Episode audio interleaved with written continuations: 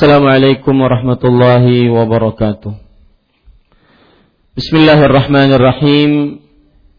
Innal alhamdulillah. nahmaduhu wa nasta'inuhu wa nastaghfiruh wa na'udzu min shururi anfusina wa sayyiati a'malina. Man yahdihillahu fala mudilla lah wa man yudlil. وأشهد أن لا إله إلا الله وحده لا شريك له وأشهد أن محمدا عبده ورسوله. يا أيها الذين آمنوا اتقوا الله حق تقاته ولا تموتن إلا وأنتم مسلمون. يا أيها الناس اتقوا ربكم الذي خلقكم من نفس واحدة وخلق منها زوجها وبث منهما رجالا كثيرا ونساء واتقوا الله الذي تساءلون به والأرحام إن الله كان عليكم رقيبا يا أيها الذين آمنوا اتقوا الله وقولوا قولا سديدا يصلح لكم أعمالكم ويغفر لكم ذنوبكم ومن يطع الله ورسوله فقد فاز فوزا عظيما. أما بعد فإن أصدق الحديث كتاب الله وأحسن الهدي هدي محمد صلى الله عليه وعلى آله وسلم وشر الأمور محدثاتها وكل محدثة بدعة وكل بدعة ضلالة وكل ضلالة في النار. الحمد لله kita bersyukur pada Allah Subhanahu wa taala. Pada hari ini Kamis pagi 26 Al-Muharram 1438 Hijriah kita duduk bersama mengkaji kembali kitab Tanbihat ala Ahkam Takhtassu bil Mu'minat yang ditulis oleh Fadilatul Syekh Al-Allamah Dr. Salih bin Fauzan bin Abdullah Al-Fauzan hafizahullah taala.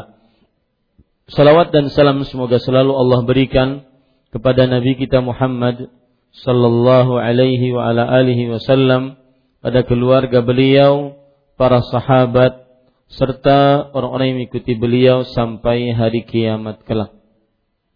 Dengan nama-nama Allah yang husna dan sifat-sifat yang ulia kita berdoa Allahumma inna nas'aluka ilman nafi'an wa rizqan tayyiban wa amalan mutaqabbala. Wahai Allah sesungguhnya kami mohon kepada Engkau ilmu yang bermanfaat rezeki yang baik dan amal yang diterima. Amin ya rabbal alamin. Ibu-ibu saudari-saudari muslimah yang dimuliakan oleh Allah Subhanahu wa taala, kita masih membicarakan al-faslu tasi'u yaitu bab yang kesembilan. Ahkamun takhtassu bizawjiyati wa inhaiha. Hukum-hukum yang khusus tentang hubungan suami istri dan perceraian. Pada pertemuan sebelumnya kita sudah membahas salah satu yang berkaitan dengan pernikahan yaitu syarat wali bagi seorang perempuan. Dan sudah kita sebutkan tentang bahwa pernikahan tidak sah tanpa wali. Menurut pendapat jumhur. Adapun mazhab Abu Hanifah maka mereka memperbolehkan untuk menikah tanpa wali Ibu-ibu saudari-saudari muslimah yang dimuliakan oleh Allah Subhanahu wa taala. Sekarang kita ingin bahas permasalahan yang lain yang berkaitan dengan perwalian yaitu kita juga sudah bahas pada pertemuan sebelumnya yaitu tentang siapa itu wali. Siapa itu wali bagi perempuan dan sudah kita jelaskan. Kemudian kita juga sudah menjelaskan pada pertemuan sebelumnya yaitu tentang bahwa seorang perempuan tidak boleh menikahkan dirinya sendiri dan dirinya sendiri jika ia menikahkannya, maka pernikahannya tidak sah. Dan Rasul Shallallahu Alaihi Wasallam mengancam dengan ancaman yang buruk kepada wanita yang menikahkan dirinya sendiri sebagai wanita yang berzina. Masih dalam permasalahan perwalian, yaitu permasalahan yang sering dibicarakan oleh para ulama di dalam masalah pernikahan dan wali adalah seorang kafir tidak boleh dan haram menjadi wali dalam pernikahan. Perhatikan ibu-ibu baik-baik, seorang kafir tidak boleh menjadi wali dalam pernikahan. Dalil yang menunjukkan akan hal ini adalah surat Bara'ah ayat 71. Surat Bara'ah ayat 71. Allah Subhanahu wa taala berfirman, "Wal mu'minuna wal mu'minatu ba'dhuhum awliya'u ba'd." Permasalahan ini belum disebutkan oleh penulis kita, Syekh Al-Allamah Dr. Saleh bin Fauzan bin Abdullah Al-Fauzan, hafizahullah. Belum disebutkan oleh penulis, maka saya tambahkan sebagai eh, pembendaharaan ilmu kita. Allah berfirman dalam surat At-Taubah ayat 71 atau surat Bara'ah disebut juga dengan surat Taubah. Wal mu'minuna wal mu'minatu ba'dhuhum awliya'u ba'd.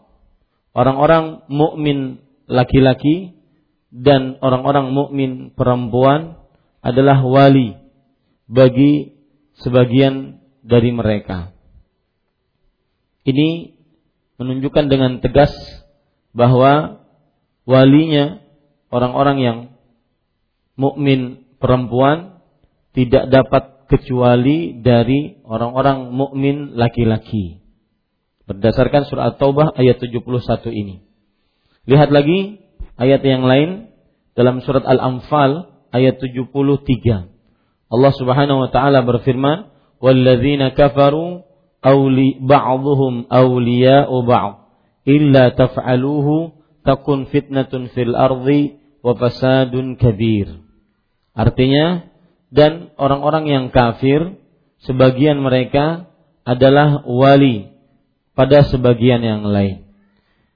Kecuali jika kalian tidak mengerjakannya, maka akan terjadi goncangan di muka bumi dan kerusakan yang besar. Ini menunjukkan bahwasanya orang kafir hanya berhak mewalii orang kafir tidak berhak mewali orang-orang mukmin perempuan.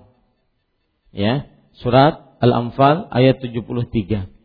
Penjelasan Imam Asy-Syafi'i rahimahullah dalam masalah ini beliau mengatakan waqad zawwaja Ibnu Sa'id Ibn al-As An-Nabiy sallallahu alaihi wasallam Umma Habibata binti Abi Sufyan wa Abu Sufyan hayy li'annaha kanat muslimah wa Ibnu Sa'id muslim wa lam yakun li Abi Sufyan fiha wilayah li'anna Allah ta'ala qata'al wilayata bainal musyrikin wal bainal muslimin wal musyrikin.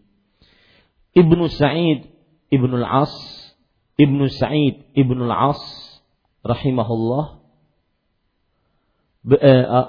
radhiyallahu anhum beliaulah yang telah menikahkan Nabi Muhammad sallallahu alaihi wasallam dengan Ummu Habibah binti Abi Sufyan.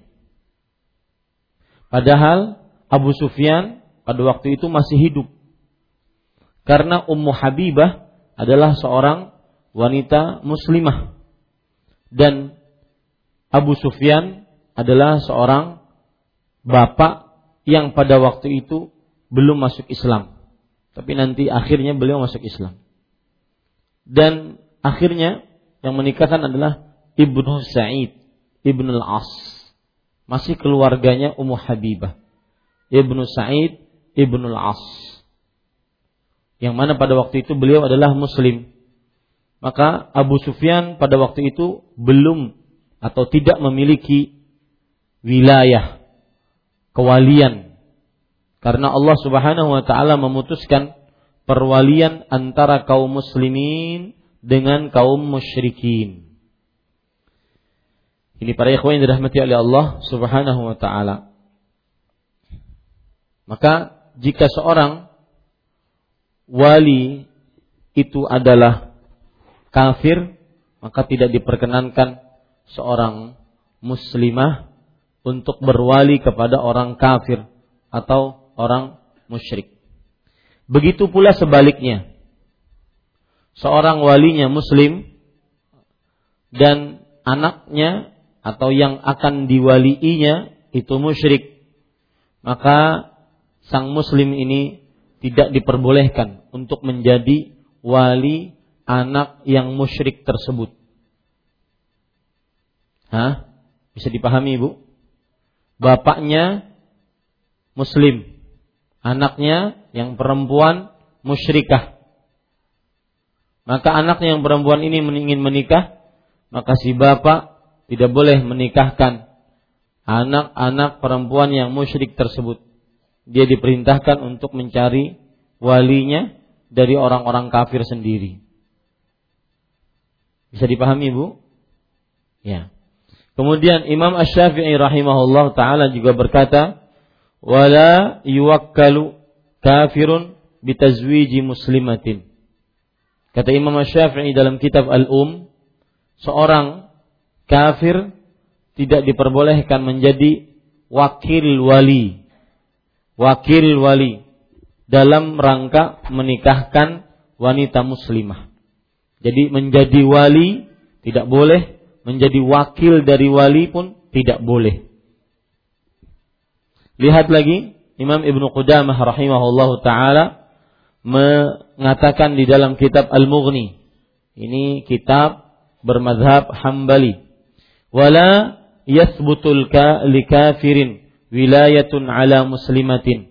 Wa huwa qawlu ammati ahli ilmi aidan qala ibn al-munzir ajma'a kullu man nahfazu anhu ala hadha. Kata Imam Ibnu Qudamah dan tidak tetap perwalian bagi seorang kafir atas seorang wanita muslimah. Dan ini adalah pendapat kebanyakan para ulama.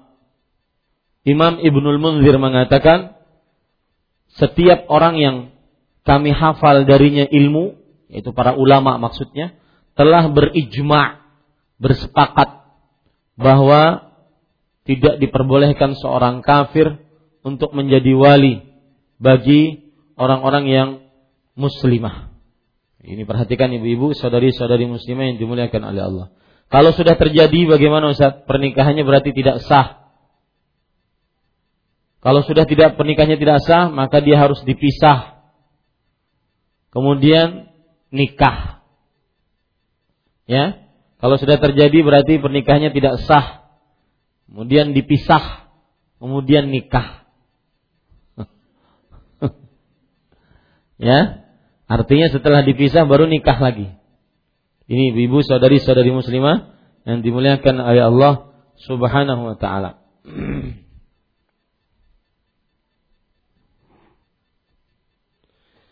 Ada permasalahan yang lain sesudah kita bahas masalah tadi dan itu juga tidak dan masalah ini juga tidak disebutkan oleh penulis yaitu seorang wanita apa hukumnya seorang wanita menikahkannya dua orang wali. Wanita tersebut mempunyai dua orang wali. Dan dua orang wali ini yang menikahkan wanita tersebut. Maka di dalam hadis riwayat Imam Abu Daud, Imam Tirmidzi dari Samarah ibn Jundub radhiyallahu an bahwa Nabi Muhammad sallallahu alaihi wasallam bersabda, ayyuma imra'atin zawwajaha waliyani fahiya lil, lil awwali minhuma wa man ba'a bai'an min rajulaini fahiya fahuwa lil awwali minhuma artinya wanita siapa saja yang menikahkannya dua orang wali maka wanita tersebut berhak menjadi istri untuk wali yang pertama dari dua orang wali tersebut. Wah, ini repot ini. Jadi ada seorang wanita rebutan bunga desa atau bunga kota. Banyak kumbang yang ingin hinggap di bunga kota ini. Maka banyak yang berusaha menjadi wali bagi si perempuan ini. Wali yang pertama menikahkan kepada lelaki A. Ternyata wali yang kedua menikahkan kepada lelaki B. Kok bisa uh, Ustadz wali-wali menikahkan sendiri? Apa perempuannya nggak hadir? Maka jawabannya bukan perempuannya tidak hadir, akan tetapi memang hak wali untuk menikahkannya. Setelah dia mendapatkan izin menurut pendapat yang lebih kuat. Bahkan kalau seandainya ada pendapat-pendapat yang sudah kita pelajari sebelumnya bahwa seorang anak kecil yang belum balik tidak perlu izin tidak perlu izin. Bahkan sebagian pendapat juga yang sudah kita pelajari, kalau seandainya dia sudah balik, bukan janda, masih perawan, maka sebagian pendapat membolehkan untuk menikahkan perempuan tersebut tanpa izin, tanpa izin perempuannya.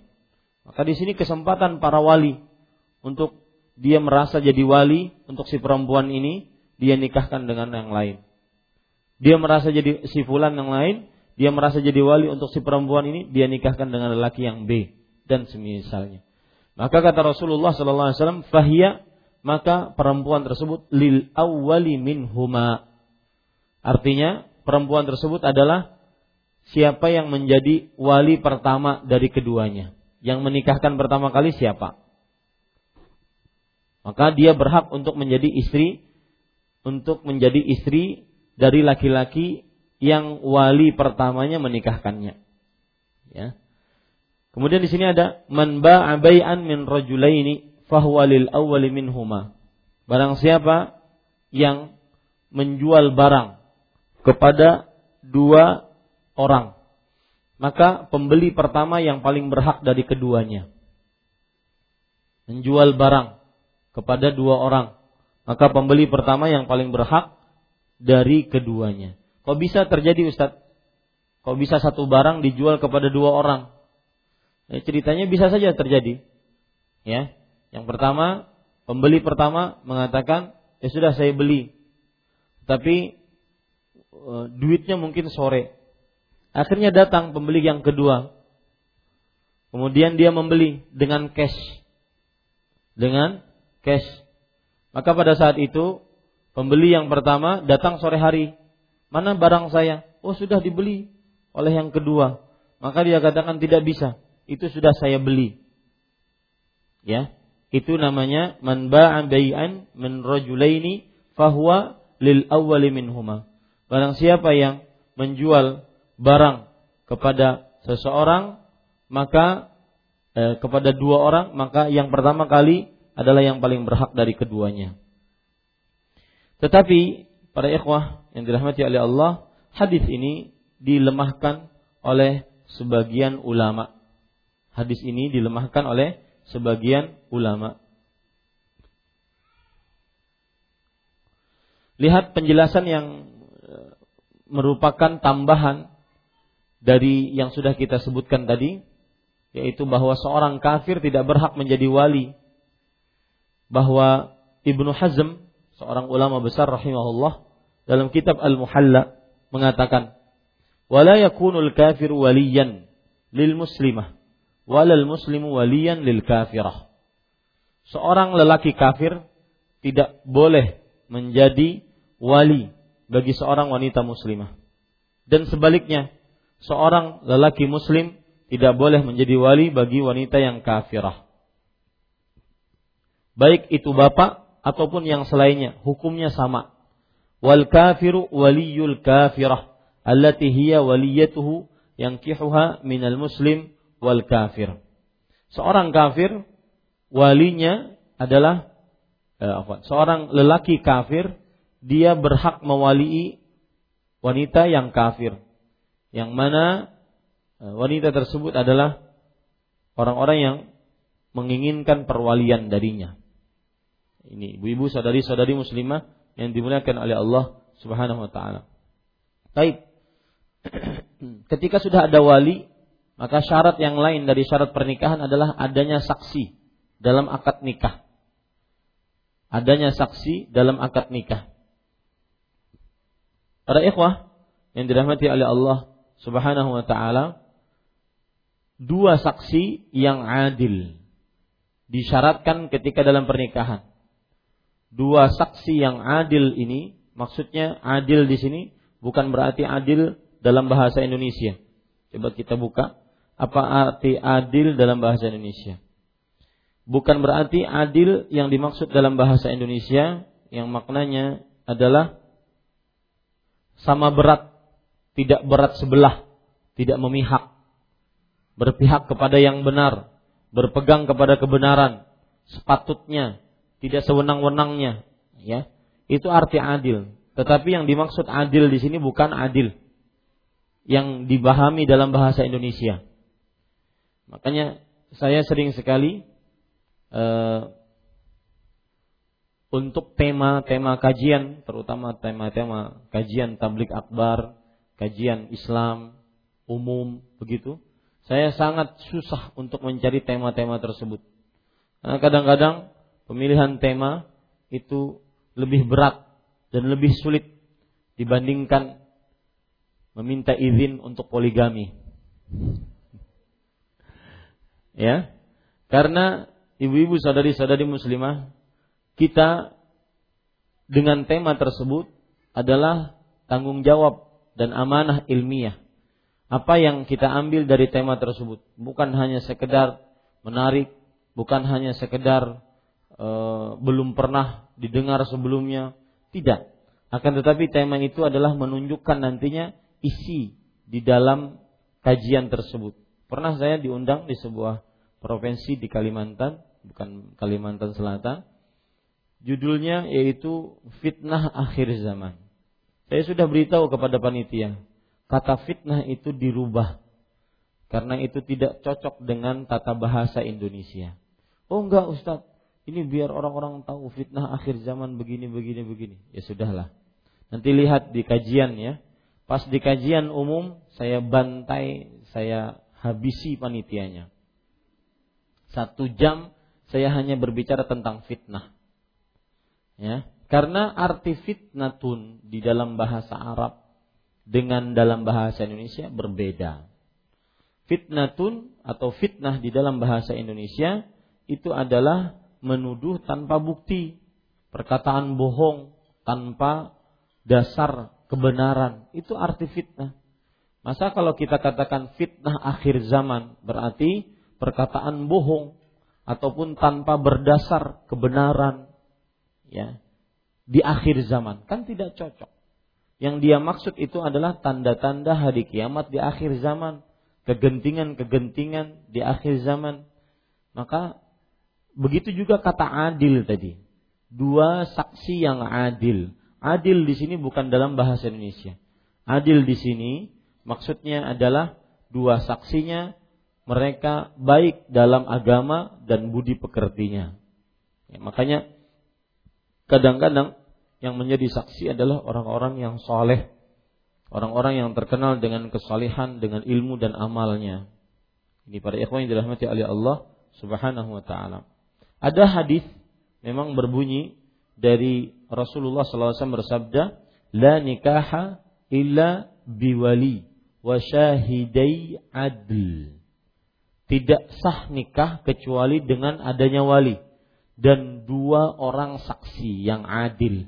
Adil ini sekali lagi maksudnya Ibu adalah baik agamanya dan baik budi pekertinya. Tidak terkenal dengan maksiat, tidak terkenal dengan keburukan akhlak, tukang dusta, tukang tipu, tukang e, korupsi, tidak terkenal dengan maksiat, baik itu mengerjakan hal-hal yang diharam, meninggalkan hal-hal yang di, e, diperintahkan, meninggalkan sholat, meninggalkan puasa wajib Ramadan, tidak berhaji padahal mampu, tidak berzakat padahal mampu, ahli maksiat yaitu melanggar larangan, suka berzina, minum khamar, berjudi dan semisalnya. Maka Itu yang dimaksud dengan adil. Saksi yang adil adalah yang terpercaya ataupun yang e, baik dari sisi akhlaknya dan juga agamanya.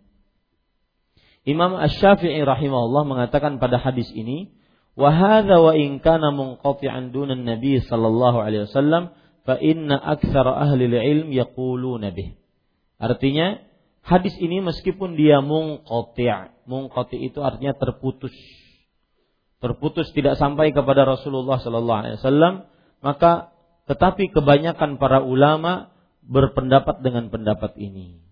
Ya, bahwasanya e, dua saksi yang adil tersebut harus ada di dalam pernikahan.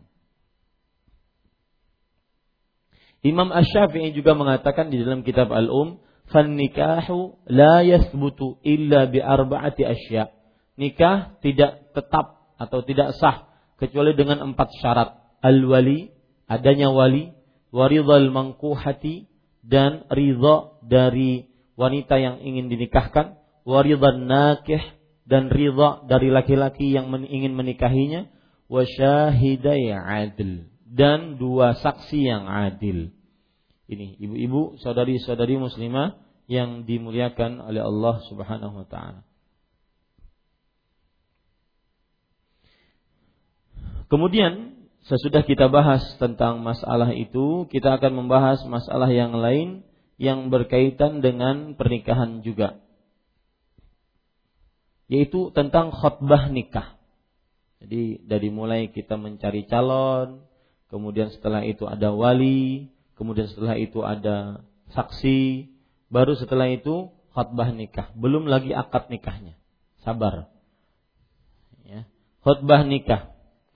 Ada hadis ibu-ibu sadari-sadari muslimah yang dimuliakan oleh Allah Subhanahu wa taala tentang khutbah nikah. Hadis diriwayatkan oleh Imam Abu Daud dari Abdullah bin Umar radhiyallahu anhuma. Beliau bercerita, "Allamana Rasulullah sallallahu alaihi wasallam khutbatal hajah." Abdullah di sini mungkin Abdullah bin Umar atau Abdullah bin Mas'ud. Saya agak ragu-ragu karena di dalam hadisnya cuma disebutkan an Abdillah. Imma antara Abdullah bin Umar atau Abdullah bin Mas'ud. Beliau bercerita, Rasulullah Shallallahu Alaihi Wasallam telah mengajarkan kepada kami tentang khutbah hajat tentang khutbah hajat. Ibu perlu dicatat kenapa disebut khutbah hajat. Dalam bahasa Arabnya khutbatul hajah. Artinya khutbah yang disampaikan tatkala ada hajat untuk sesuatu yang ingin disampaikan. Itu namanya khutbatul hajah. Dalam bahasa Indonesia, khutbah itu K H O T B A H. Khotbah. Ya, dalam bahasa Indonesia, khotbah. Dan dalam bahasa Arab, khutbatun pakai dhammah. Hati-hati jangan sampai kita keliru. Kalau khutbatun berarti adalah khutbah, yaitu ceramah ataupun pidato. Kalau khitbatun khitbah pakai khi yaitu pakai kasrah, maka itu artinya melamar. Hmm, beda ya. Ya, beda. Khutbah adalah khutbah, khitbah adalah lamaran. Ya, adalah lamaran. Orang yang mengumandangkan khutbah disebut, disebut dengan al-khatib. Al-khatib. Sedangkan orang yang melamar disebut dengan khatib. Saya tulis ya.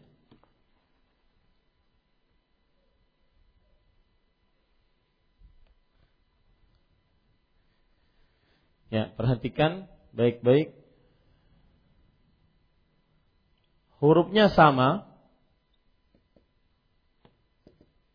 Ya, hurufnya sama. Tetapi harokatnya berbeda. khutbatun atau khutbatun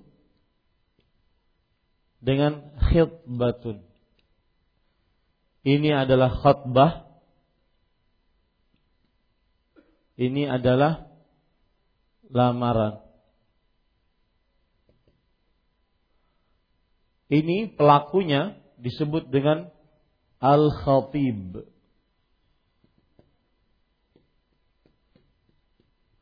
Ini pelakunya al-khatib. Beda-beda maknanya. Baik. Ibu-ibu, saudari-saudari muslimah yang dimuliakan oleh Allah Subhanahu wa taala, kita lanjutkan. Abdullah bin Mas'ud berkata, Rasulullah sallallahu alaihi wasallam pernah mengajarkan kepada kita khutbah hajah. Kenapa disebut khutbah hajah? Khutbah yang disampaikan ketika ada hajat yang ingin disampaikan.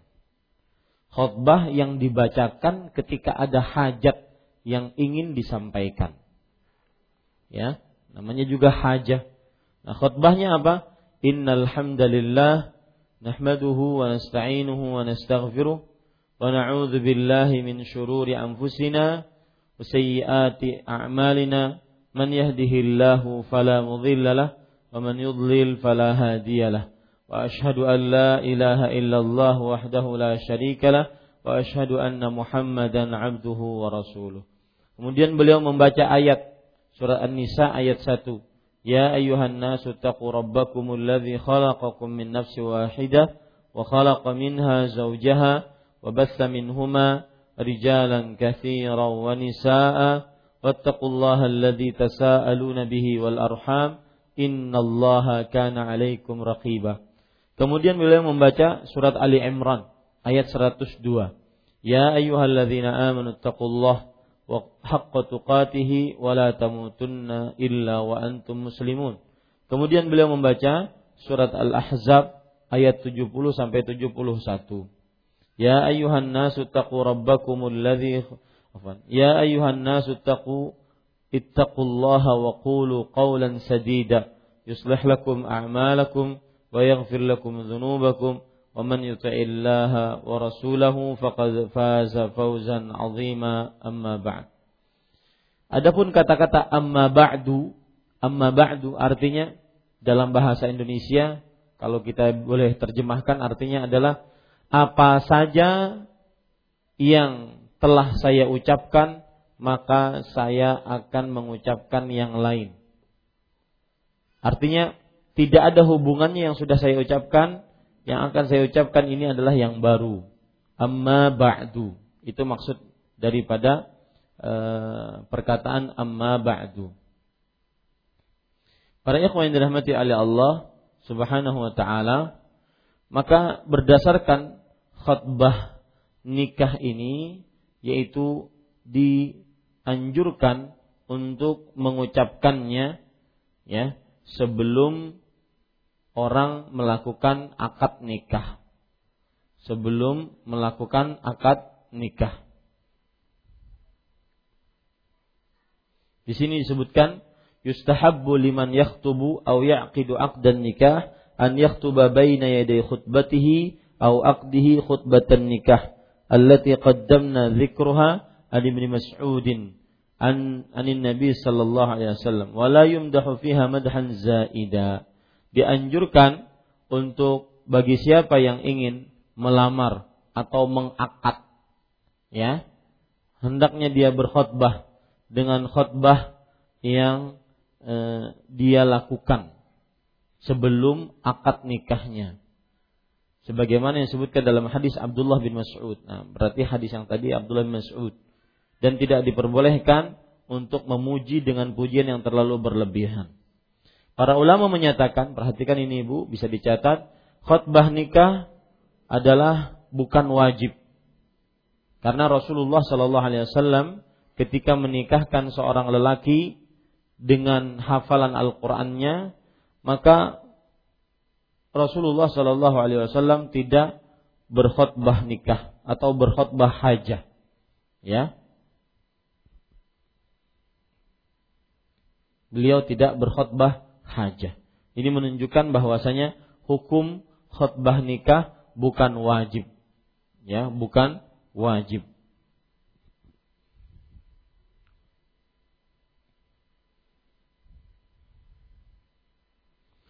Ya, itu ibu-ibu yang berkaitan dengan khutbah nikah. Timbul pertanyaan, siapa yang membaca khutbah nikah?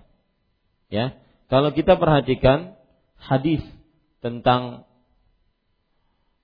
eh, apa namanya? tentang khutbah hajah, maka yang membaca khutbah hajah pada akad pernikahan, wallahu alam saya lebih condong kepada pendapat adalah si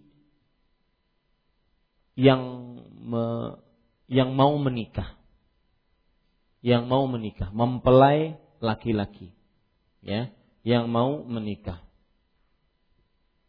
jadi di sini disebutkan perhatikan baik-baik saya akan bacakan dalil-dalil yang menunjukkan akan hal itu bahwa khutbah nikah hukumnya tidak wajib dan dibaca sebelum akad nikah. Dan khutbah nikah yang membacanya adalah yang mau menikah tersebut. Yang mau menikah tersebut.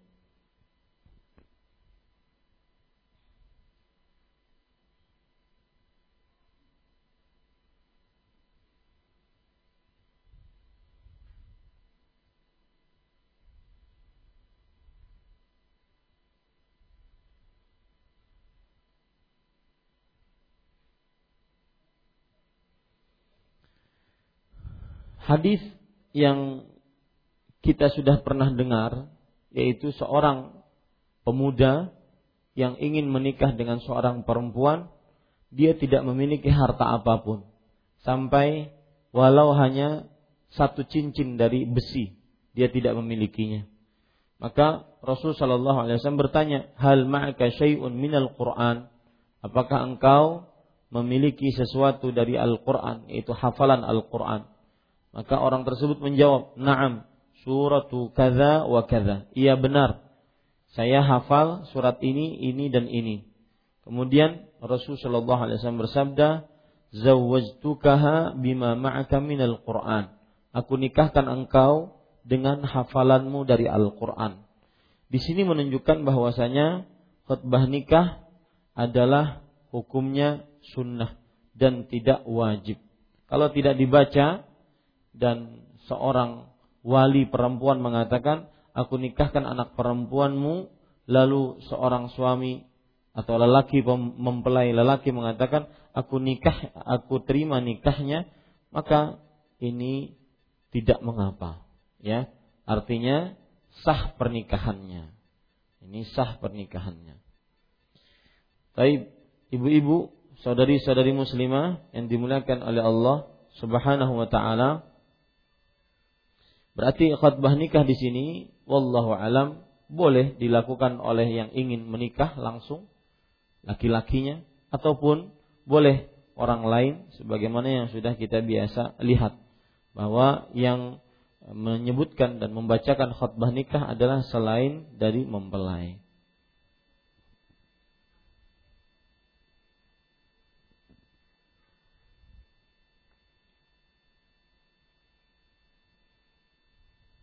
Nah. Kita lanjutkan kepada permasalahan yang lain yang berkaitan dengan seluk-beluk akad nikah.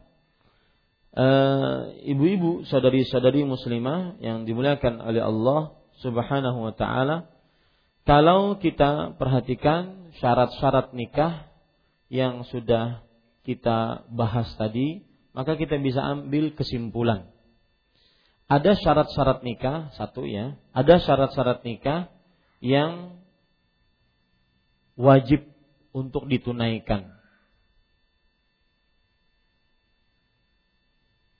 Yang wajib untuk ditunaikan. Di antaranya seorang perempuan mensyaratkan kepada suaminya untuk berbuat baik kepada istrinya. Ini syarat wajib ditunaikan. Sang istri atau mempelai perempuan sebelum akad nikah dia memberikan syarat di dalam pernikahan. di dalam pernikahan ada namanya syarat nikah. Ada namanya syarat dalam pernikahan. Jadi ada dua, syarat nikah, syarat dalam pernikahan.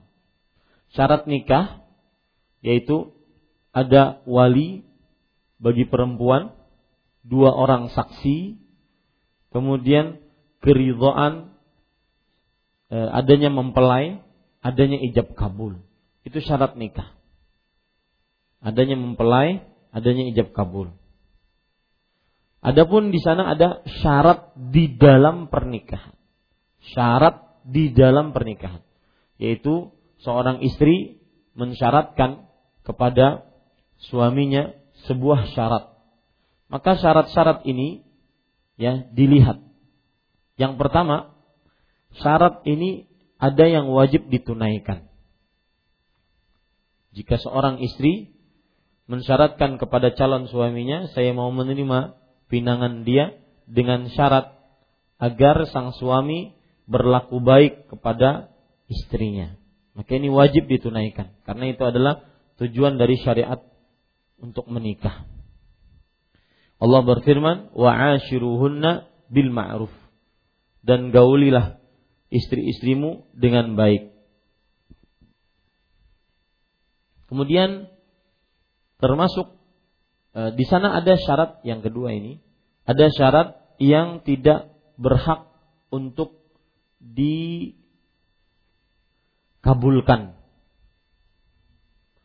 Tidak berhak dan tidak wajib bahkan tidak boleh untuk dikabulkan. Yaitu seorang wanita mau dinikahi dengan syarat istri pertama harus dicerai ini tidak boleh dikabulkan. Berarti nikahnya gimana? Nikahnya tetap syaratnya tidak usah dilakukan dan tidak usah disetujui. Kalau dia tidak setuju, perempuannya tidak setuju, cari lain. Ya. Kemudian syarat yang lain yang semisal dengan ini, yang kedua adalah jika seorang perempuan mensyaratkan agar dia dia mau menikah dengan laki-laki tersebut tetapi tidak mau digauli. Tidak mau digauli. Maka ini syarat tidak diperbolehkan dan tidak wajib untuk ditunaikan.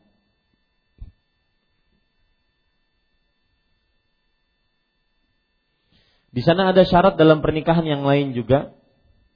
Seorang perempuan memberikan syarat kepada seorang lelaki calon suaminya. Saya mau menerima lamaran dia dengan syarat saya tidak boleh dipoligami.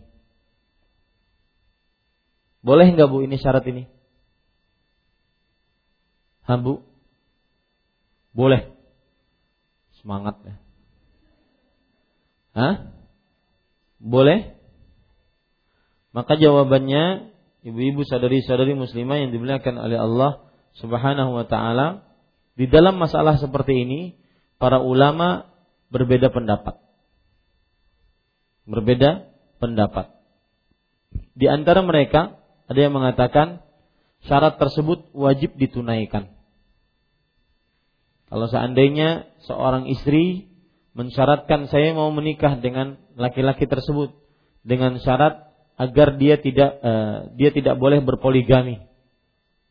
Ya maka sebagian para ulama mengatakan wajib menunaikan syarat tersebut. Rasul Shallallahu Alaihi Wasallam bersabda, "Ahakkus syurut antufu biha mastahlaltum bihal furuj." Syarat-syarat yang paling berhak untuk ditunaikan atau untuk kalian tunaikan adalah syarat-syarat yang menghalalkan dengannya kemaluan. Kemaluan seorang perempuan bagi laki-laki halal dengan syarat. Syaratnya sang laki-laki tidak boleh berpoligami. Ya. Maka ini adalah syarat yang dengannya menghalalkan kemaluan. Kalau sang suami mengatakan, "Iya, saya tidak akan berpoligami," maka halal kemaluan si istri tersebut terhadap laki-laki ini. Ini dalil dan juga pendapat yang pertama bahwa jika ada seorang istri mensyaratkan kepada suaminya, saya mau menikah denganmu asalkan tidak dipoligami. Maka para ulama mengatakan ini wajib ditunaikan. Wajib ditunaikan maksudnya bukan ditunaikan poligaminya. Ya, tetapi wajib ditunaikan untuk tidak menikah lagi. Tapi kalau seandainya istrinya sudah meninggal, apakah wajib tetap ditunaikan? Istrinya sudah meninggal. Karena dia memberikan syarat dan syaratnya umum. Baik saya masih hidup atau saya sudah meninggal. Kejam sekali. Saya pernah bercerita, ada seorang syekh di Arab Saudi ditanya, Syekh, bolehkah kita berdoa kepada Allah Subhanahu wa taala agar saya dan suami saya masuk surga? Kata Syekh, boleh. Ya, boleh. Tetap tetapi boleh nggak saya tambahkan doanya? Yaitu jangan sampai ada bidadari di antara kita. Maka Syekh menjawab, kata Syekh, kalian sudah menjadi musibah bagi kami dengan tidak boleh berpoligami di dunia. Maka kalian menyiksa kami juga di akhirat. Ya. Ini adalah terlalu berlebihan. Mungkin tapi saya melihatnya itulah cinta seorang wanita kepada suaminya. Ibu-ibu saudari-saudari muslimah yang dimuliakan oleh Allah. Kemudian pendapat yang kedua bahwa tidak diperbo eh, bahwa syarat tersebut tidak wajib untuk ditunaikan. Syarat tersebut tidak wajib untuk ditunaikan. Kenapa? Karena itu syarat tidak ada dalam Al-Qur'an. Ya, tidak ada dalam Al-Qur'an dan Rasul sallallahu alaihi sudah mengabarkan semua syarat yang tidak ada dalam Al-Qur'an maka syaratnya batil. Tidak sah. Ya, dalam hadis riwayat Bukhari dari Aisyah radhiyallahu anha, Nabi Muhammad sallallahu alaihi wasallam bersabda, "Ma balu rijalin yashtarituna syurutan laysat fi kitabillah. Ma kana min syartin laysa fi kitabillah fahuwa batil. Wa in kana mi'ata syarat. Qada'ullahi ahaqqu wa syartullahi awthaqu. Kenapa sebagian orang mensyariatkan mensyaratkan dengan beberapa syarat yang tidak ada di dalam kitabullah. Syarat apa pun yang tidak ada disebutkan dalam kitabullah, maka itu adalah batil. Meskipun seratus syarat. Penunaian syarat hak-hak Allah itu lebih berhak dan syarat-syarat Allah lebih kuat. Maksudnya harus taat kepada Allah. Kalau syarat itu tidak ada dalam kitabullah, maka kita tidak bisa menunaikannya. Karena mengikuti kitabullah lebih utama dan mengikuti kitabullah lebih lebih terpercaya. Para ikhwah yang dirahmati oleh Allah Subhanahu wa taala, wallahu alam terjadi khilaf di antara ulama dalam masalah ini. Maka pendapat yang benar adalah bahwa boleh mensyaratkan suami untuk tidak berpoligami. Karena hadis yang sudah kita sebutkan tadi. Sesungguhnya syarat yang paling berhak untuk ditunaikan adalah syarat yang berkaitan dengan kemaluan. Ini dalil yang pertama atas kenapa kita menguatkan pendapat boleh memberikan syarat seperti itu dan wajib ditunaikan. Kalau si suami mengatakan, "Iya, saya menerima syaratnya," maka wajib ditunaikan. Sang suami tidak boleh berpoligami dan sang suami tidak boleh uh, dengan cara apa pun merayu dengan cara apa pun agar mencabut lagi syaratnya. Akan tetapi jika memang sang perempuan tersebut ingin mencabut syaratnya, maka dipersilahkan. E, dan juga berdasarkan kisah dari Umar bin Khattab radhiyallahu anhu beliau berkata, "Maqati'ul huquq inda syurut." Artinya terputusnya hak-hak ketika ada syarat. Maka para ikhwah, seorang yang sudah menerima syarat tersebut, hendaknya dia menunaikan syarat tersebut, tidak bisa berpoligami. Begitu juga keumuman ayat ayat Al-Qur'an yang memerintahkan untuk me, e, menunaikan kesepakatan-kesepakatan. Allah berfirman, "Ya ayyuhalladzina amanu aufu bil uqud." Wahai orang yang beriman, tegakkanlah atau tunaikanlah akad-akad. Surat Al-Maidah ayat 1. Tunaikanlah kesepakatan-kesepakatan. Begitu juga Allah berfirman, wal mufuna bi'ahdihim idza ahadu.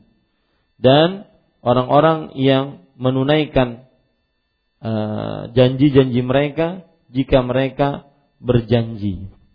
Itu disebutkan oleh Allah di dalam surat Al-Baqarah ayat 177. Dalam surah Al-Baqarah ayat 177.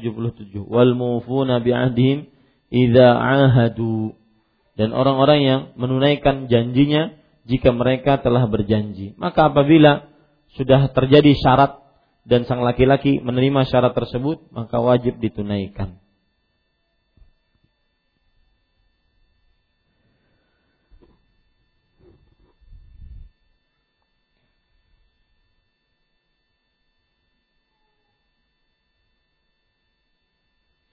Lihat ibu-ibu sadari-sadari muslimah yang dimuliakan oleh Allah Subhanahu wa taala tentang tidak diperbolehkannya syarat dalam pernikahan yaitu apabila seorang perempuan mau menerima lamaran seorang laki-laki akan tetapi diperintahkan laki-laki tersebut untuk menceraikan e, istrinya yang pertama. Ini tidak diperbolehkan.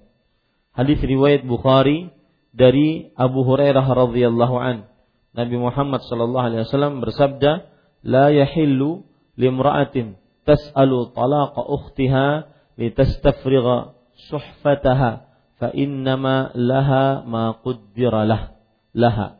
Tidak halal bagi seorang perempuan meminta talak kepada saudarinya, yaitu e, meminta talak bahwa suaminya harus me, men, men, apa, mentalak istrinya yang pertama.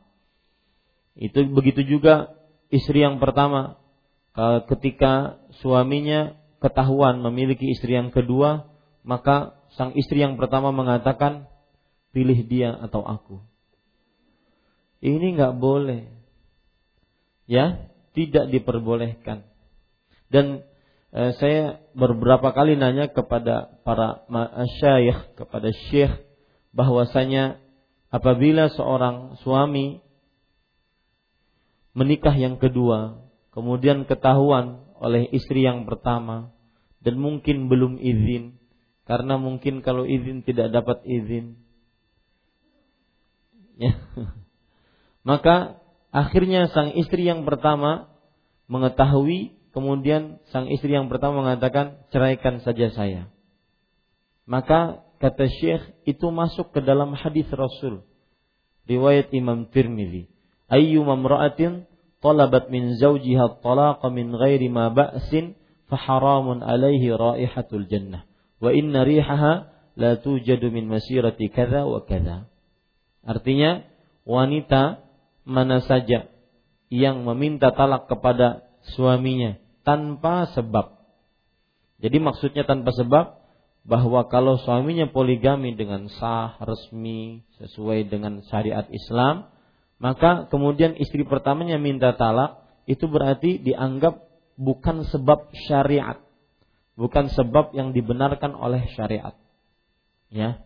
Maka pada saat itu tanpa sebab maka diharamkan atasnya mencium bau surga. Padahal bau surga sejauh segini seperti ini seperti ini jauhnya. Dalam riwayat yang lain 40 perjalanan 40 tahun perjalanan baru mendapatkan bau surga. Artinya seorang di sini dia berjalan selama 40 tahun dan e, di sini surga itu masih tercium. Berarti dia sangat jauh dari surga karena mencium bau surga saja tidak. Maka ini tidak diperbolehkan. Tidak halal bagi seorang perempuan meminta talak saudarinya yaitu istrinya yang pertama agar dia litastafrigha suhfataha agar dia mendapatkan bagian dari suaminya tersebut. Sesungguhnya bagi wanita tersebut apa yang sudah dituliskan untuk wanita tersebut. Maka ibu-ibu sadari-sadari muslimah, saya berpesan dari awal, ya, perhatikan pesan ini bahwa perbaiki penampilan Anda di hadapan suami. Perbaiki layanan Anda di hadapan suami. Sehingga sang suami tidak mudah melihat menjelalatkan mata kepada wanita-wanita yang tidak halal. Apabila sudah terlihat perempuan, maka pada saat itu hati suami sudah uh, berkurang dari kecintaannya yang pertama terhadap istrinya. Yang kedua, kalau seandainya pun sang suami saya sudah eh, kata sang istri saya sudah benar-benar maksimal Ustaz.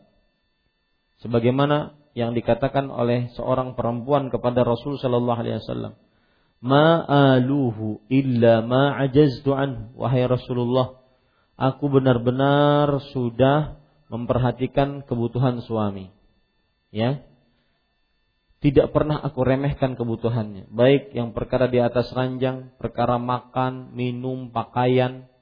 Pernah saya singgung juga di majelis ini, seorang suami dan ini rahasia para suami. Saya sebutkan di hadapan ibu-ibu. Seorang suami itu ketika dia ada istrinya, dia ingin dimanja. Dia ingin sangat dimanja.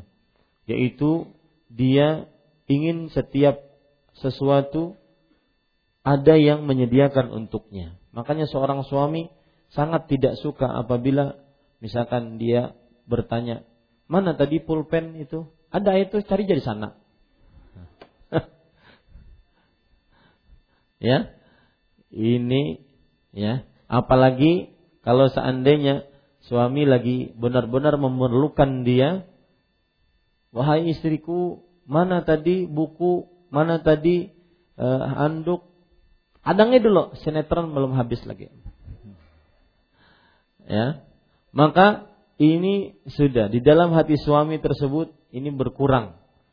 Nilai poin seorang istri berkurang. Ya. Dia itu ingin cepat, nyaman, dapat langsung. Ya, jangan sampai Nah, kalau seorang seorang istri mengatakan saya sudah Ustaz, sebagaimana di, dikatakan dalam hadis, ma'aluhu illa ma'ajaztu anhu. Aku tidak pernah meremehkan keperluan suami kecuali yang aku benar-benar sudah tidak sanggup. Artinya dia benar-benar menjadi istri yang berbakti kepada suaminya. Tetapi ternyata suami ya, tetap saja dia ingin berpoligami. Maka pada saat itu saya berpesan untuk suami, untuk istri yang seperti ini, ya bersabarlah. Bersabarlah. Dan bersabarlah. Ya. Karena pernikahannya sudah terjadi. Kalau seandainya pernikahannya belum terjadi maka mungkin dia masih bisa menahan-nahan suaminya. Ya dia bawa ke rumah ulun kata papa karena dipadahi. Asalkan suaminya mungkin eh, dia sanggup adil, sanggup biaya, sanggup e, kekuatan, maka pada saat itu tidak bisa kita melarang. Kita hanya memberikan sebuah peringatan-peringatan bahwasanya berpoligami itu syariat Allah dan menjaga keluarga yang pertama itu lebih diutamakan. Jangan sampai poligami merupakan perusak keluarga. Seperti itu, Ibu. Saudari muslimah yang dimuliakan oleh Allah Subhanahu wa taala. Di sana ada hadis yang lain yang berkaitan juga dengan hal ini, yaitu syarat masih kenapa Ustaz kok pergi kepada poligami? Karena seorang istri kadang-kadang memberikan syarat dalam pernikahannya. Syarat-syaratnya macam-macam dan itu diperbolehkan. Ya, berarti yang ibu perlu catat juga bahwa syarat dalam pernikahan itu boleh asalkan tidak keluar dari tujuan menikah. Mawai ulun dinikahi oleh e, suanang tuh. Mawai asalkan ulun kada anak beisi anak dari sidin. Nah, ini tidak boleh.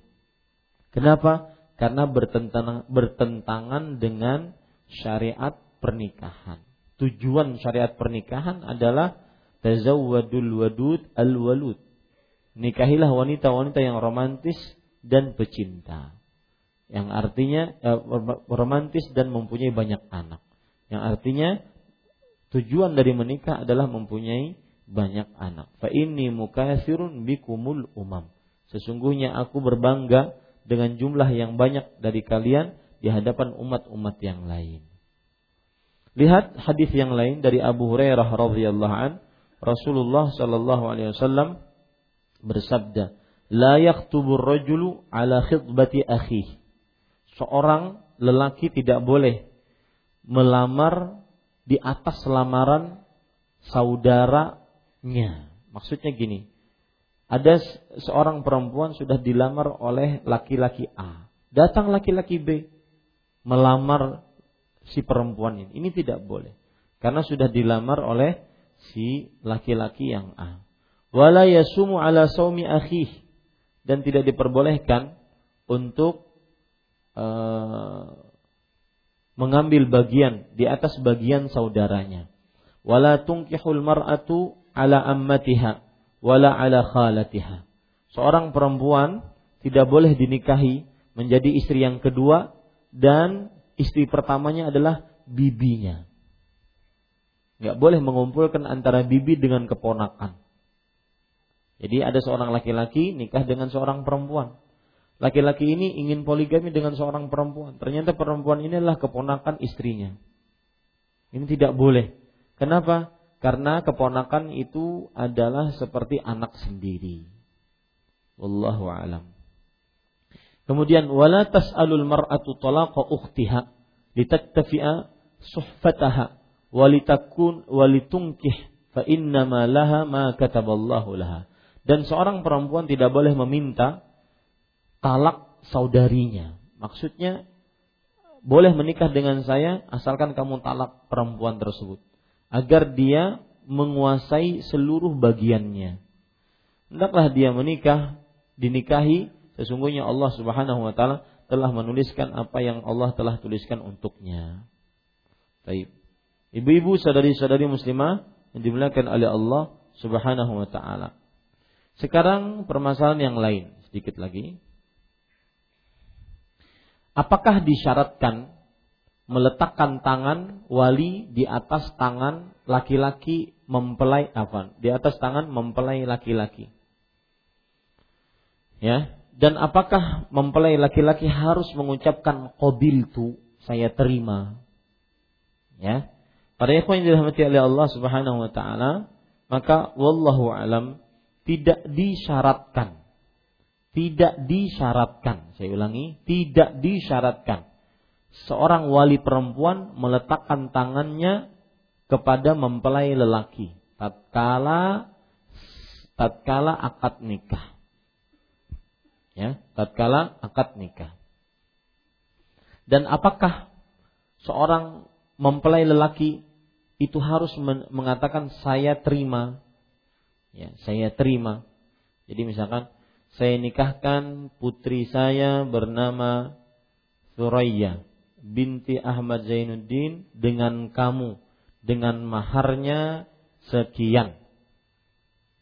Maka apakah si laki-laki ini berhak untuk menerima? Apa? Wajib untuk mengatakan qabil itu saya terima ataukah tidak? Mari kita lihat penjelasan ini para ikhwah yang dirahmati oleh Allah Subhanahu wa taala yang pertama yaitu permasalahan wajibkah atau syaratkah meletakkan tangan wali pada tangan mempelai laki-laki yang akan menikahkan yang akan dinikahkan atau yang akan menikah, yang akan menikah. Maka jawabannya tidak wajib. tidak wajib. Ya. Dalilnya apa? Rasul Shallallahu Alaihi Wasallam ketika menikahkan perempuan laki-laki yang tadi tidak memiliki apa-apa, tidak memiliki mahar, maharnya cuma hafalan Al-Quran. Kata Rasul Shallallahu Alaihi Wasallam, zawwajtukaha bima ma'aka minal Quran. Aku nikahkan engkau dengan hafalanmu dari Al-Quran. Ya, di sini Rasul SAW tidak mengajak laki-laki tersebut untuk bersalaman atau meletakkan tangan seperti ini. Ya, satu. Yang kedua, di sini laki-laki tersebut tidak mengatakan qabil tu, saya terima. Tidak.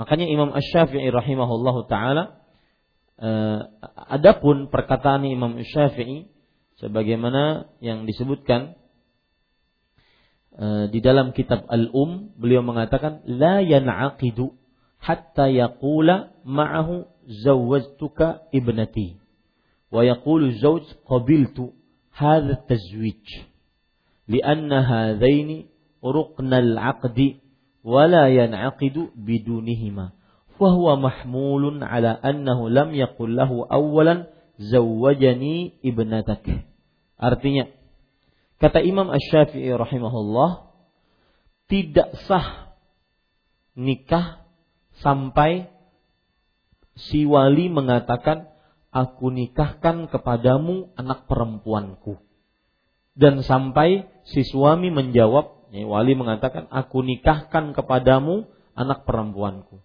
Si laki-laki menjawab, aku terima pernikahan ini. Ya, aku terima pernikahan ini. Maka kata Imam Ash-Syafi'i, karena dua hal ini adalah rukun di dalam akad ijab kabul. Ini adalah rukun dalam sebuah akad dan tidak sah akad tanpa kedua-duanya.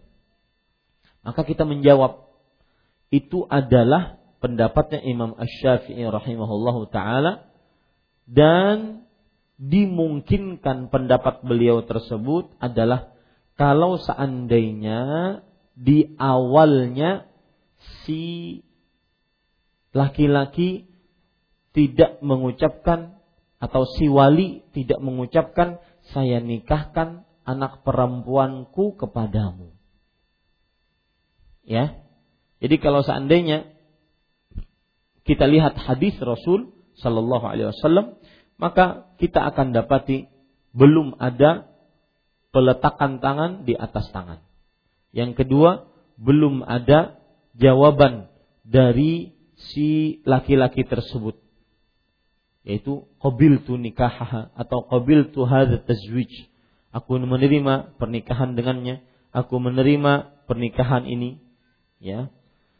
Maka wallahu a'lam ibu-ibu saudari-saudari muslimah bahwa itu hanya sebatas anjuran.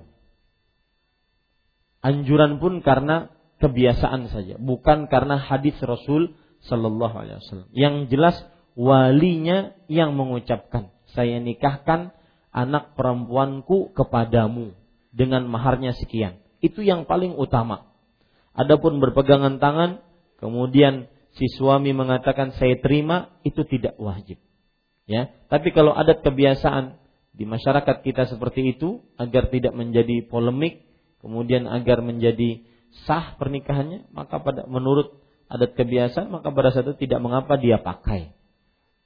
Ya, tidak mengapa dia pakai. Tetapi secara hukum syar'i sah pernikahan ketika dia sudah mengatakan saya nikahkan anak perempuanku denganmu itu sudah sah.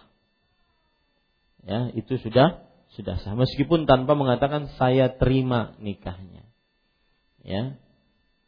Apalagi kalau seandainya laki-lakinya sakit gigi. Hmm. Ya demikian. Ibu-ibu masih banyak permasalahan yang berkaitan dengan uh, satu lagi ya Bu, satu lagi poin. Nanti insya Allah pada pekan depan kalau masih ada umur dalam kebaikan kita akan bahas baru tentang memukul rebana untuk pernikahan. Ya sengaja tadi saya tidak baca buku karena masih banyak permasalahan-permasalahan yang tidak disebutkan oleh penulis. nah, permasalahan terakhir pada kesempatan ini adalah lafat lafal-lafal untuk menikahkan. Lafal-lafal untuk menikahkan.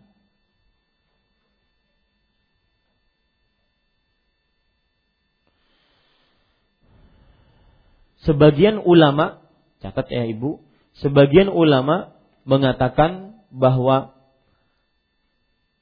boleh saja memakai lafal untuk menikahkan dengan selain lafal saya nikahkan. Itu catat. Boleh saja memakai lafal selain lafal saya menikahkan. Lafal itu apa Ustaz? Ucapan. Ya, sebutan. Boleh juga lafat, lafat, lafaz dalam bahasa Indonesia. Ucapan, sebutan jadi pendapat pertama dari para ulama boleh misalkan apa lafal lain Bu dari saya nikahkan apa Bu yang pernah dengar mungkin saya satukan nggak cocok ya Hah? Apa Bu? Saya enggak jelas. Yang biasa yang biasa kita dengar saya nikahkan, betul? Ya. Ada lafal lain yang pernah Ibu dengar? Saya kawinkan. Saya kawinkan, ya. Nah, itu mungkin bisa dipakai. Ini menurut pendapat pertama. Lafal-lafal, ucapan-ucapan akad nikah tidak mesti harus dengan kata-kata nikah. Ya, dengan kata-kata nikah. Dan ini pendapat sebagian ulama. Ya, boleh dengan ucapan-ucapan selain lafal nikah. Tetapi sebagian yang lain mengatakan pendapat yang kedua harus dengan lafal nikah. Tidak sah dengan lafal nikah. Eh, tidak sah kecuali dengan lafal nikah. Kenapa? Karena dalam Al-Quran pakai kata-kata nikah. Allah berfirman dalam surah An-Nisa ayat 3. Fangkihu. Nikahkanlah. Atau nikahilah. Ma tabalakum minan nisa. Wanita-wanita yang baik bagi kalian. Dalam surat An-Nur ayat 32. Allah mengatakan wa ankihul ayama minkum dan nikahkanlah atau nikahilah uh, perempuan-perempuan yang yatim dari kalian. Itu dia. Kemudian dalam surat Al-Ahzab ayat 37, "Falamma qada Zaidun minha watara zawwajnakaha." Ketika setelah Zaid selesai darinya, maka kami ucapkan zawwajnakaha, kami kawinkan engkau dengan wanita tersebut. Maka ibu-ibu, saudari-saudari muslimah yang dimuliakan oleh Allah, bahwa wajib untuk memakai kata nikah menurut pendapat yang kedua ini. Dan ini adalah pendapatnya Ibnu Hazm, kemudian mazhab Syafi'iyah. Ibnu Hazm dan mazhab Syafi'iyah. Boleh dengan lafal yang lain menurut pendapat yang pertama, lafal-lafal yang lain di antaranya Ibu malaktukaha. Artinya aku milikkan anak perempuanku kepadamu. Milik menjadi pemilik. Ya. Itu dia. Ibu-ibu, saudari-saudari muslimah yang dimuliakan oleh Allah Subhanahu wa taala. Wallahu alam terjadi khilaf di antara para ulama bahwa bolehkah menikahkan dengan lafaz selain lafal nikah. Kalau sudah seperti ini, maka kita kembali kepada ayat-ayat Al-Quran dan hadis-hadis Rasul. Lebih selamat, yaitu dengan mengucapkan lafal nikah. Saya nikahkan, saya kawinkan, boleh itu. Dengan lafal-lafal lain, wallahu alam, ya lebih kuat dengan kata-kata saya nikahkan dan saya kawinkan. Sebagaimana yang terdapat dalam ayat-ayat Al-Quran dan hadis-hadis Rasul Sallallahu Alaihi Wasallam. Jazakillahu khairan Ibu atas perhatiannya. Dan mudah-mudahan permasalahan-permasalahan tadi bisa dipahami dengan baik. Yang sudah kita bahas ya terakhir tadi yang sudah kita bahas yaitu lafal pernikahan. Ada dua pendapat di situ. Kemudian yang sudah kita bahas sebelumnya yaitu haruskah syaratkah meletakkan tangan wali di atas tangan mempelai laki-laki untuk akad dan ijab kabul kemudian haruskah laki-laki untuk menjawabnya? Maka wallahu alam pendapat yang lebih kuat tidak harus dua-duanya. Ya tidak syarat dua-duanya. Artinya nikahnya sah kalau seandainya sang wali tidak meletakkan tangan di atas mempelai laki-laki. Dan nikahnya sah kalau seandainya laki-laki tidak mengatakan qabiltu Kemudian juga ibu-ibu saudari-saudari muslimah yang sudah kita bahas sebelumnya juga adalah syarat-syarat dalam pernikahan. Dan ini agak panjang tadi kita bahas bahwa syarat-syarat dalam pernikahan itu wajib untuk ditunaikan, ya. Dan kita sudah bahas syarat-syarat itu ada dua, syarat pernikahan dan syarat dalam pernikahan. Syarat pernikahan ya seperti eh, wali bagi perempuan, dua orang saksi, kemudian adanya mempelai laki-laki dan perempuan, kemudian adanya ijab kabul. Itu syarat-syarat dalam pernikahan eh syarat-syarat pernikahan. Di sana ada syarat-syarat dalam pernikahan, yaitu seorang istri atau seorang suami mensyaratkan sesuatu sebelum menikah. Maka selama itu di dalam kitabullah, selama itu di dalam Al-Qur'an dan hadis, maka tidak mengapa. Wallahu alam. Kita juga sudah membahas tadi masalah khutbah nikah. Khutbah nikah itu hukumnya juga tidak wajib. Kalau seandainya ada orang yang nikah tanpa khutbah nikah, maka sah saja. Apa itu khutbah nikah? Sudah saya jelaskan atau khutbah hajat sudah saya jelaskan.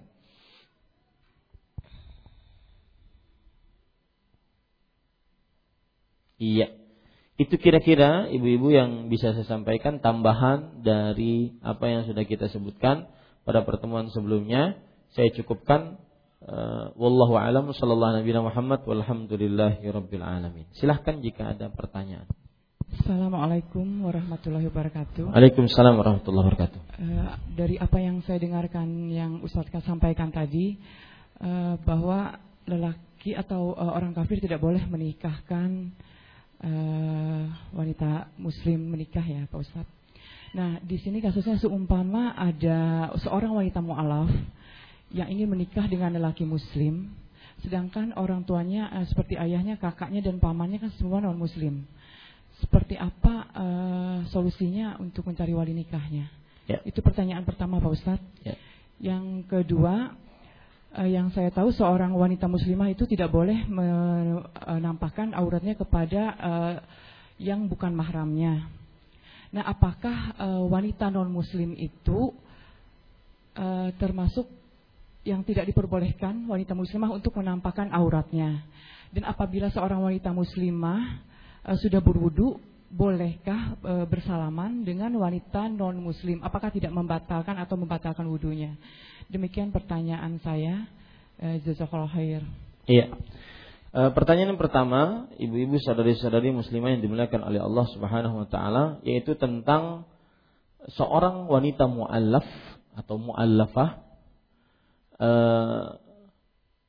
dan walinya atau bapaknya atau kakaknya ataupun pamannya masih dalam keadaan kafir. Maka siapakah yang menjadi walinya? Maka di sana ada hadis Rasul Shallallahu Alaihi Wasallam yang berbunyi yaitu Rasulullah Shallallahu Alaihi Wasallam bersabda al waliyu al hakimu waliyu man la waliyalah artinya hakim itu adalah wali bagi yang tidak memiliki wali. Ya, hakim adalah wali bagi yang tidak memiliki wali. Maka pada saat itu seorang wa perempuan yang tidak memiliki wali karena seorang bapak dan keluarga dan mahram-mahramnya wali-wali perempuan tersebut adalah kafir maka pada saat itu dia berhak untuk meminta perwalian kepada kantor agama ataupun e, kantor urusan agama ataupun pengadilan agama. Mereka yang akan menjadi wali nantinya ya. Mereka akan menjadi wali. Dan tidak perlu izin kepada bapaknya yang kafir atau pamannya yang kafir tersebut. Wallahu alam. Uh, tambahan-tambahan lain dari apa yang sudah saya sebutkan.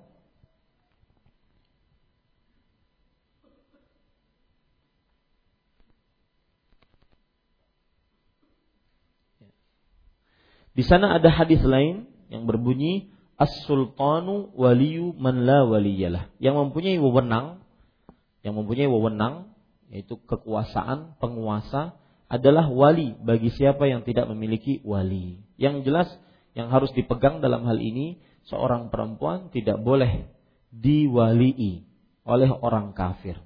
Seorang perempuan tidak boleh diwalii oleh perempuan kafir. Ini.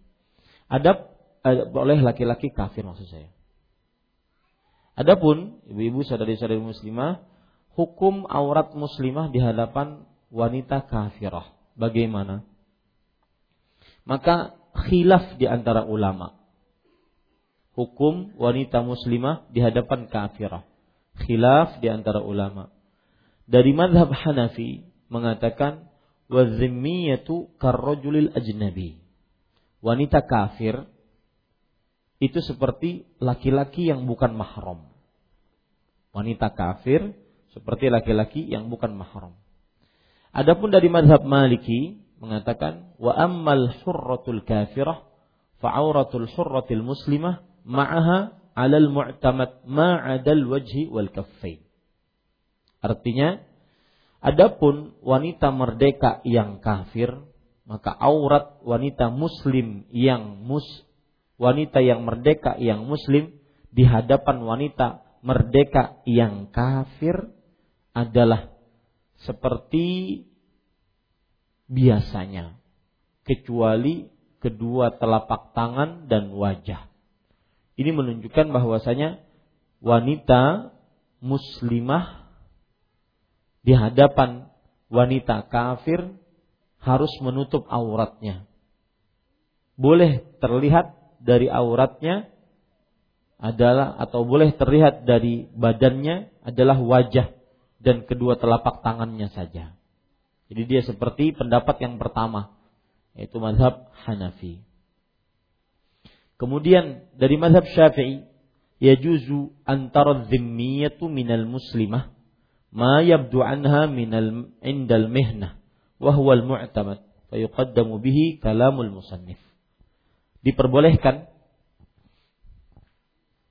seorang wanita kafir untuk melihat wanita muslimah dalam keadaan dia sedang bekerja. Kalau bekerja, otomatis dia terlihat lengannya, terlihat kakinya, ya. Maka madhab syafi'i lebih ringan dibandingkan dua madhab sebelumnya.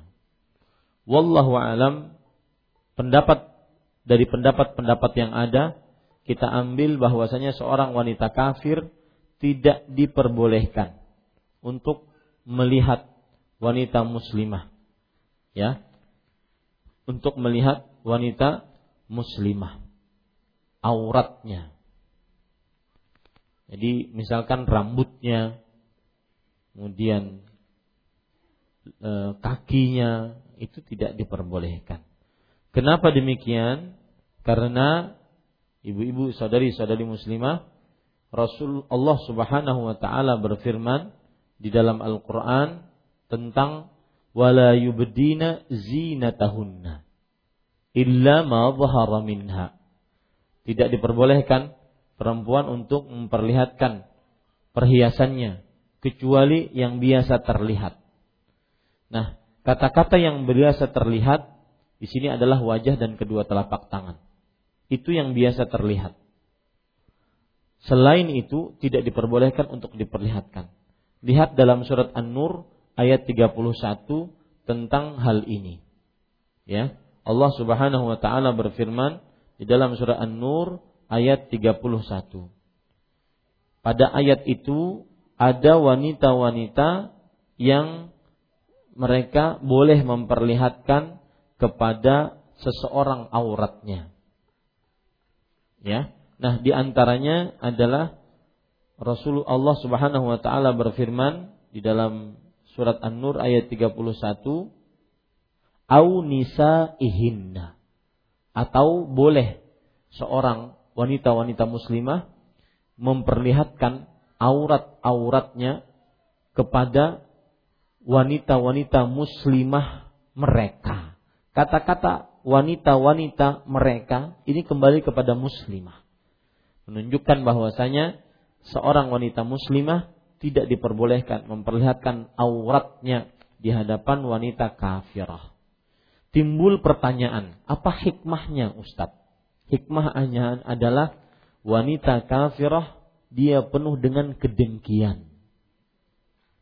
Ditakutkan aurat kita yang tidak pantas kita perlihatkan kepada seorang pun kecuali kepada mahram kita dan suami kita yang halal bagi kita itu akan menjadi fitnah di tengah masyarakat ketika diperlihatkan kepada wanita-wanita kafir. Jadi kalau ditanya apa dalilnya? Surat An-Nur ayat 31. Wallahu alam. Apa hukum seorang istri ikut menandatangani surat kuasa dalam pinjaman sang suami di bank syariah? Maka jawabannya dia ikut berdosa. Rasul Shallallahu Alaihi Wasallam bersabda, "La'anallahu akilar riba wa mukilahu wa katibahu wa syahidaih wa qalahum fil wizri sawa. Allah melaknat para pemakan harta riba, orang yang memberikan makan harta riba, kemudian penulisnya dan dua saksinya. Kemudian Rasul SAW bersabda, dan mereka seluruhnya di dalam dosa sama. Ya, hati-hati ibu. Akan tetapi sang istri tidak mau, tidak setuju. Kenapa tanda tangan? sehingga sang suami marah atau murka. Bagaimana dengan istri ini? Rasul Shallallahu Alaihi Wasallam bersabda, "La ta'ata fi ma'siyatillah, innama ta'atu fil ma'ruf." Tidak ada ketaatan dalam perihal bermaksiat kepada Allah. Sesungguhnya ketaatan hanya dalam hal yang ma'ruf.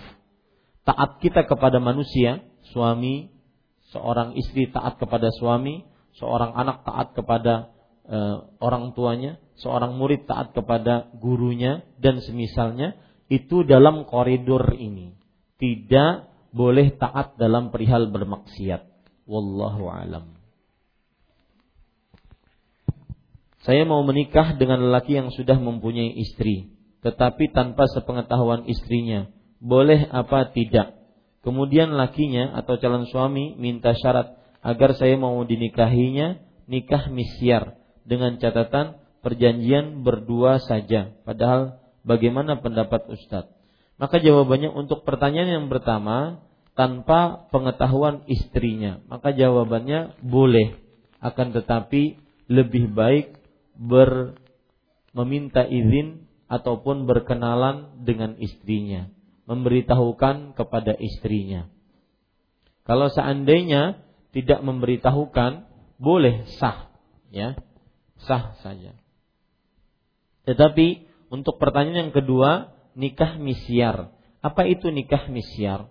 Nikah misyar adalah pernikahan dengan syarat yaitu sang suami menikahinya dengan syarat dia nantinya kapan-kapan bisa ditalak oleh suaminya. Ya, nikah dengan niatan talak itu namanya nikah misyar. Maka saya berpesan bahwa maukah Anda anak perempuan Anda diseperti itu kan? Maka tentunya tidak mau. Dia ingin mendapatkan suami yang seutuhnya, yang bukan hanya sementara. Jadi orang nikah misyar itu antara eh, dia menunggu kapan suaminya sudah ingin mentalaknya, ya sudah dia talak nantinya. Ya, meskipun tanpa ada sebab karena nikahnya ingin mentalak, nikah dengan niatan talak. Itu namanya nikah misyar. Berbeda dengan nikah mut'ah. Nikah mut'ah adalah nikah yang dibatasi dengan batas waktu. Makanya disebut dengan nikah kontrak. Karena kontrakannya sebulan, dua bulan, habis itu langsung talak. Kalau ini tidak, nikah misyar adalah nikah dengan niatan talak. Wallahu alam lebih baik nikah-nikah seperti ini dijauhi karena bertentangan dengan tujuan dari syariat Islam. Nah, silahkan Ibu. Barakallahu fiik Ustaz.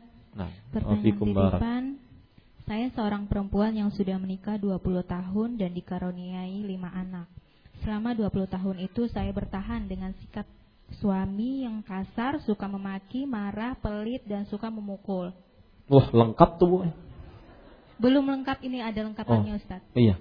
Tidak sholat, malas jika diajak sholat. Ingin sekali saya bercerai dari laki-laki ini. Terlebih sekarang saya mengenal laki-laki lain yang saya anggap mampu menjadi imam bagi saya. Yang laki-laki ini pun punya yang laki-laki ini pun punya istri dan siap menikahi saya ataupun poligami. E, bagaimana hukumnya saya meminta cerai dengan alasan tersebut? Jazakallahu khair. Zulumatun fauqaha fauqa ba'd. Kegelapan di atas kegelapan.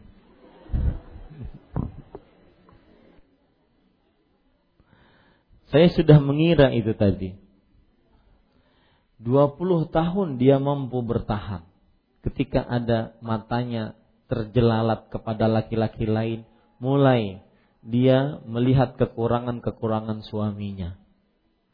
Kalau seandainya dia baru menikah mungkin sepekan, dua pekan, masih mending. Ya, ini 20 tahun. Nini-nini sudah. Ya, maka di sini ada dua dua e, hal yang perlu diperhatikan. Yang pertama yaitu putuskan hubungan dengan laki-laki yang sudah berkeluarga tersebut. Yang kedua, nasihati suaminya yang sudah menjadi kawan hidupmu selama 20 tahun. Nasihati dan diajak untuk berubah. Dan kalau seandainya tidak bisa, dipanggilkan keluarganya. Keluarga suami dan keluarga istri. Kemudian terjadilah proses untuk menasihati untuk suami. Jika sudah kemudian tetap tidak berubah, pada saat itu dia beristikharah kepada Allah.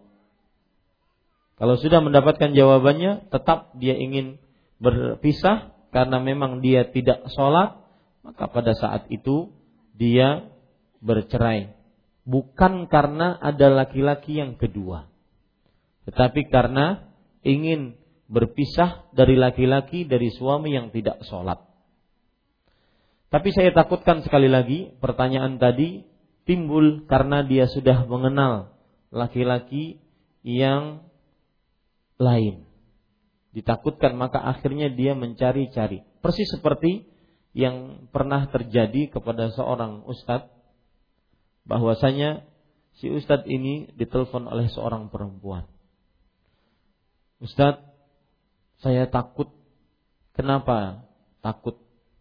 Karena saya takut durhaka kepada suami.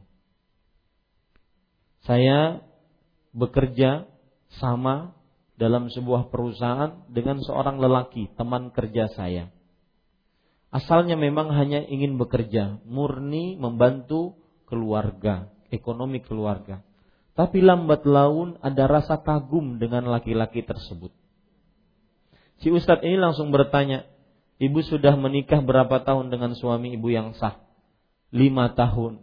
Eh, eh sudah menikah sebanyak 15 tahun atau 20 tahun. Kemudian ibu punya anak berapa? 5 tahun, eh, 5 anak. Maka saya katakan sebelum saya katakan sebelum Ustadz itu mengatakan si ibu ini mengatakan bahwasanya dan memang kalau dilihat Ustadz suami saya itu kurangnya ini ini ini ini. Ya, dia mulai ketika ada laki-laki lain tumbuh di dalam hatinya dia mulai meneliti kekurangan suami. Ini salah satu trik iblis mengganggu manusia agar memisahkan antara suami istri. Ya. Karena dia kagum saja kepada e, laki-laki ini yang menjadi kolega kerjanya, maka kekaguman itu ingin berkembang tetapi dia tidak mempunyai cara kecuali dia harus menghancurkan karakter suaminya. Dan itu trik iblis mengganggu manusia bahwasanya suami kamu kan begini pelit, suami kamu kan jelek, suami kamu kan ya begini dan begitu, suami kamu kan begini dan begitu. Padahal dia sudah menikah sekian tahun. Lalu sekian tahun itu kenapa mau hidup dengan wanita dengan laki-laki yang seperti itu? Itu pertanyaan dan itu adalah salah satu trik iblis mengganggu manusia. Yaitu harus dipisahkan antara suami istri. Itu trik iblis mengganggu manusia. Maka saya nasihatkan ya si perempuan tersebut untuk berputus hubungan dengan laki-laki yang punya suami yang istri tadi. Ya, putus hubungan. Dan kadang-kadang ibu-ibu saudari-saudari muslim perhatikan baik-baik dan subhanallah memang hati itu milik Allah. Ya, Seseorang tidak akan tahu. Makanya jangan sampai masuk ke dalam perkara syubhat. Dalam bahasa saya, jangan main judi dengan iman. Mungkin dengan bahasa yang lebih indah, jangan main judi dengan cinta. Berjudi dengan cinta. Maksudnya apa? Untung-untungan. Jangan.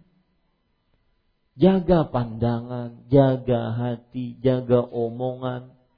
Ya, jaga SMS-an dengan wanita yang bukan mahram. Kalau memang bertanya, jujur saja, ada beberapa orang ustadz berkata, saya memblok nomor perempuan begitu banyak. Karena pertanyaan-pertanyaannya menjurus kepada hal-hal yang diharamkan. Maka jangan berjudi dengan cinta. Ya, hati manusia meskipun sudah bercucu enam tapi ketika melihat ada kai-kai yang lebih menarik dari suaminya, maka dia akan dia akan subhanallah. Maka hati-hati. Saya berpesan sekali lagi putus hubungan dengan laki-laki yang sudah beristri tadi. Yang kedua, perbaiki suami Anda. Perbaiki suami Anda.